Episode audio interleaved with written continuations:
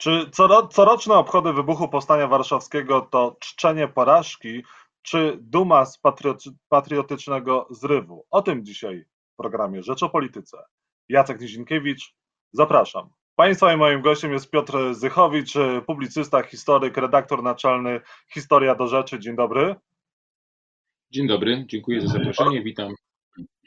Dziękuję za przyjęcie zaproszenia. Rozumiesz te e, coroczne obchody Powstania Warszawskiego? Dla ciebie to jest czczenie właśnie czegoś takiego, takiego zrywu patriotycznego, czy jednak e, misji samobójczej?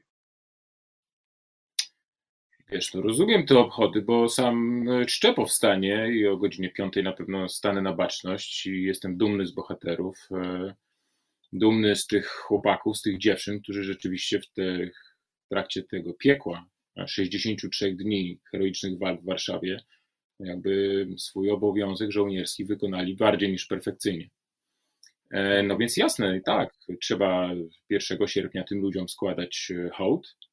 Natomiast oczywiście e, nie rozumiem i nie mieści mi się to w głowie, kiedy te mm, obchody rocznicowe przyjmują ton triumfalistyczny, i co powoduje, że można odnieść wrażenie, że, że wygraliśmy niemalże to powstanie, które, przypomnę, było katastrofą, klęską, największym nieszczęściem w najnowszych dziejach Polski, potworną hekatombą.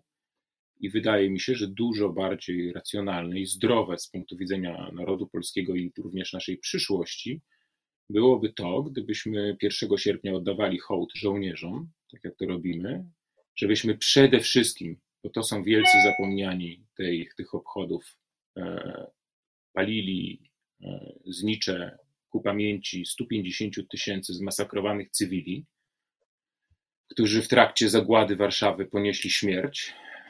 No i myślę, że to powinien być taki właśnie raczej nastrój tych e, obchodów żałobny, pełen namysłu, pełen refleksji, pełen dyskusji na temat polskiej ówczesnej polityki, no ale na pewno nie oczywiście triumfalistyczny, e, tak jak to czasami, szczególnie w ostatnich latach, ma miejsce. Decyzja o wybuchu powstania warszawskiego była błędna? No wiesz, no, co ja mogę powiedzieć? No to jest trochę tak, jakbym zadał pytanie, czy woda jest mokra. temat książki. E, tak, no oczywiście to Obłęd 44 to jest ta książka, polecam ją, polecam ją Państwu. E, czy decyzja o powstaniu była, była błędna? O wybuchu powstania warszawskiego? No to jest, y, to, to jest oczywistość. No chyba nie ma nikogo, y, żadnego badacza czy kogokolwiek, kto cokolwiek wie o powstaniu warszawskim, który by twierdził inaczej. No oczywiście, że była błędna z tego prostego powodu, że decyzję ocenia się pod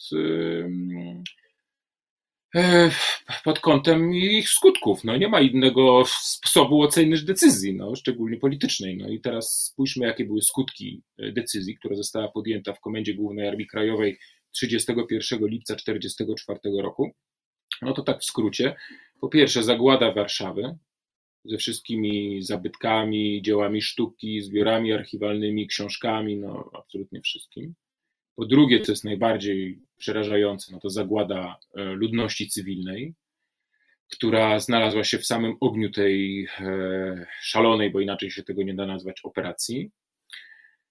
No, po trzecie, likwidacja polskiego państwa podziemnego i armii krajowej, bo to jest tak de facto, oczywiście można się spierać, tam jeszcze to jeszcze w jakiś tam sposób trwało, ale, ale to jest to. Zagłada tych najlepszego pokolenia, mm, tych chłopców, dziewcząt, którzy tak bardzo byliby potrzebni przecież po wojnie. E, no więc jedno wielkie nieszczęście i katastrofa. E, teraz zastanówmy się, no bo zawsze tak trzeba zastanowić się, kiedy się analizuje konsekwencje jakiejś decyzji nad skutkami pozytywnymi e, powstania warszawskiego. No i tutaj zero. Nic. No poczucie dumy, bohaterski zryw, walka, walka z, z agresorem znacznie silniejszym, nieproporcjonalnie silniejszym, ale jednak przeciwstawienie się złu, nawet w obliczu porażki. To nie napawa cię jakąś taką e, dumą z tych właśnie, jak powiedziałeś, chłopców, dziewcząt? Ich dowódców. Znaczy, wiesz, ja się, jak to powiedziałeś, to, się uśmiechnąłem, bo to jest, e, to, ale to jest oczywiście śmiech przez łzy. No, jesteśmy dwoma dorosłymi mężczyznami, rozmawiamy poważnie, oglądają nas poważnie ludzie, rozumiemy na czym polega wojna, to akcja, e, która została rozpoczęta rozkazem mm, Komedy Głównej Armii Krajowej, naprawdę mało miała wspólnego z poważnym wojowaniem. Był to rodzaj jakiejś takiej rzeczywiście desperackiej,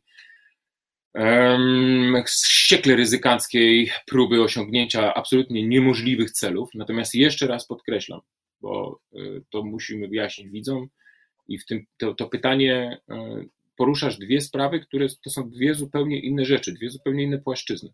To jest taka rzecz, wiesz, e, która teraz, kiedy te środowiska skrajne, bo pamiętaj o tym, że takie poglądy, które dzisiaj znalazły się w mainstreamie, czyli że powstanie warszawskie było słuszne, konieczne i tak dalej, i tak dalej, to, no właściwie w sporze naukowym czy w debacie naukowej, no to, to jest oczywiście one nie istnieją, tak?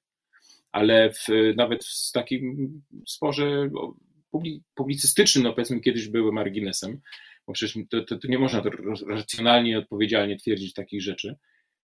Natomiast dzisiejsi zwolennicy, którzy bardzo często są bardzo agresywni, bardzo mało tolerancyjni tych właśnie poglądów, często w ten sposób to przedstawiają, że ktoś, kto ośmiela się mówić rzeczy oczywiste, czyli to, że powstanie warszawskie skończyło się klęską, że mieliśmy za mało broni, żeby, udało, żeby się udało, że sytuacja polityczna była taka, że nie mogło, nawet gdyby stał się cud i byłby sukces, nie mogło przynieść żadnych pozytywnych skutków dla Rzeczypospolitej, e, że skończyło się rzezią i tak dalej, i tak dalej, no to ci ludzie, według tych osób, o których powiedziałem, oni e, ubliżają pamięci bohaterów, nie szanują bohaterów i tak dalej, i tak. Jest to oczywiście terror i szantaż moralny, który ma nastawić opinię publiczną przeciwko tym, którzy potrafią racjonalnie, chłodno, po męsku spojrzeć na, na wydarzenia z 1944 roku, bo przypominam i powtarzam to, co powiedziałem na początku. Chwała bohaterom i z nich wszyscy jesteśmy dumni, to są nasi wspólni bohaterowie.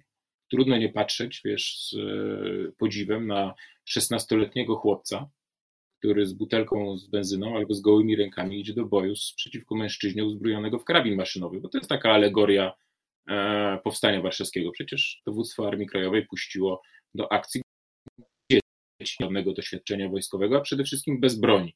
To był bój bez broni, czyli coś, co na przykład w anglosaskim, e, no w ogóle w świecie zachodu w ogóle nie istnieje takie pojęcie, prawda? Natomiast u nas istnieje. No w związku z tym powtarzam jeszcze raz, my nie dyskutujemy na temat motywów tych chłopców i dziewcząt, którzy dostali rozkaz i poszli się bić. Jesteśmy z nich dumni. My dyskutujemy na temat generała Bora Komorowskiego, na temat generała Okulickiego, generała Pełczyńskiego, pułkownika Chruściela i pułkownika Rzepeckiego. To jest tych pięciu ludzi, którzy, e, którzy podjęli tą decyzję. Ta decyzja należy poddać ostrej, surowej krytyce, ze względu na to, że już podczas jej podejmowania jasnym było to dla każdego, kto potrafił trzeźwo myśleć i było takich oficerów w komendzie głównej AK bardzo dużo, chociażby pułkownikowie Bokszczanin i Muzyczka, którzy mówili, że to się skończy jadką i rzezią i że nie mamy najmniejszych szans.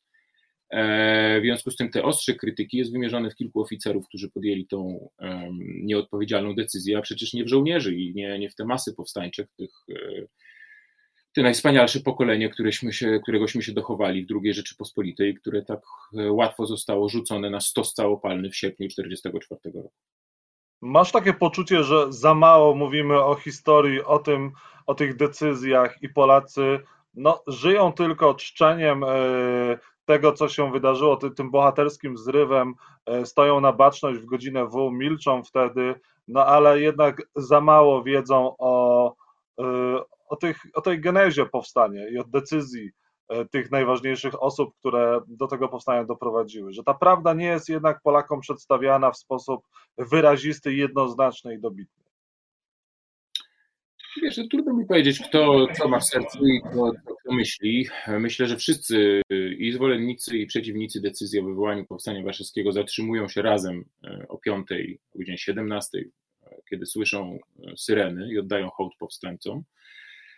Natomiast ta wiedza jest oczywiście dostępna, powszechnie dostępna. To, to co mnie niepokoi, to oczywiście to, że elementem tego, co się nazywa polityką historyczną, tak, kierowaną do wewnątrz, czyli powiedzmy sobie szczerze, że pod tym określeniem, które przecież jest oksymoronem, mm, czai się propaganda, że e, rzeczywiście gloryfikuje się ten zryw, e, nie tylko jego wykonawców, że tak powiem, czyli żołnierzy, ale również samą decyzję. To jest bardzo, bardzo niebezpieczne. I to dlaczego to jest niebezpieczne?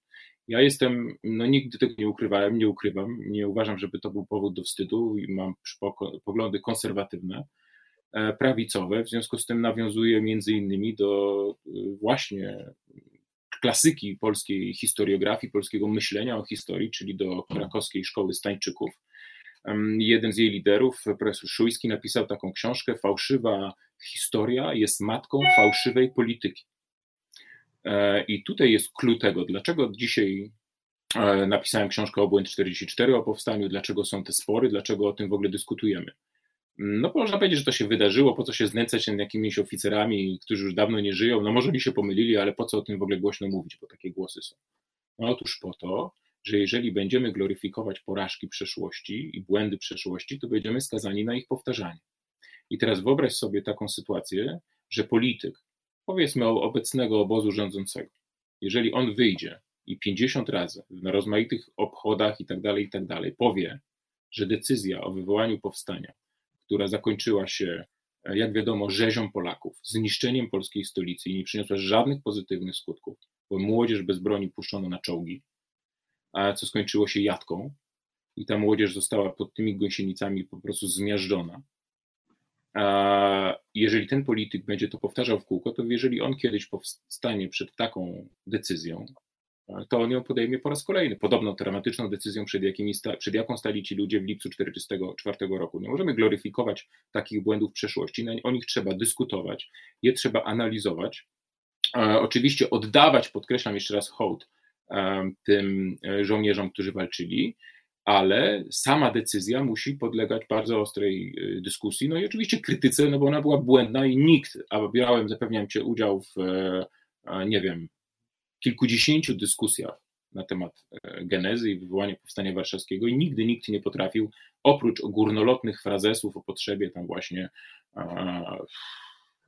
walki dla samej walki i pięknej legendy, którą nam zostawiło tamto pokolenie, mm, przedstawić jakiegokolwiek racjonalnego argumentu, który można by e, wziąć pod uwagę i rzeczywiście byłby przekonujący na obronę tej decyzji. I podkreślam jeszcze raz, wielcy nieobecni tych obchodów, całe światło na walkę, na żołnierzy i oczywiście trzeba o nich mówić, ale przypominam, że w cieniu tej walki, w cieniu tych dziarskich sanitariuszek, e, tych dzielnych chłopców, e, którzy tak nas wzruszają wszystkich w za dużych hełmach, e, zapaszkami, którzy szli do walki, rozegrała się wielka tragedia, gehenna ludności cywilnej, Mm, kilkaset tysięcy ludzi zostało uwięzionych w piwnicach, w walących się budynkach, płonących dzielnicach, Starówka, Wola, Śródmieście, gdzie moja babcia w dziewiątym miesiącu ciąży spędziła 63 dni w po prostu w walącej się kamienicy, sypał jej się na głowę tynk, no po prostu jakiś koszmar bez jedzenia, bez, bez, bez wody. Konsekwencje tego oczywiście,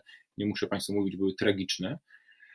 E, więc y, o tym też trzeba jak najwięcej mówić, o tej katastrofie. I być może, odpowiadając na Twoje pytanie, jeżeli byśmy przedstawili opinii publicznej, jak wyglądały, co ja staram się pokazać w obłędzie 44 z perspektywy zwykłego warszawiaka, te 63 dni, no to być może to wzbudzi jakąś refleksję. Liczmy na to, że refleksja będzie, a nie tylko ślepe gloryfikowanie e, te, te, te, tego dnia wybuchu i, i decyzji na temat powstania, wybuchu Powstania Warszawskiego. Rozmawiajmy, debatujmy, przypominajmy, jak było. Piotr Zychowicz, historyk, publicysta, był Państwa moim gościem. Bardzo dziękuję za rozmowę i udanych wakacji życzę. Dziękuję bardzo.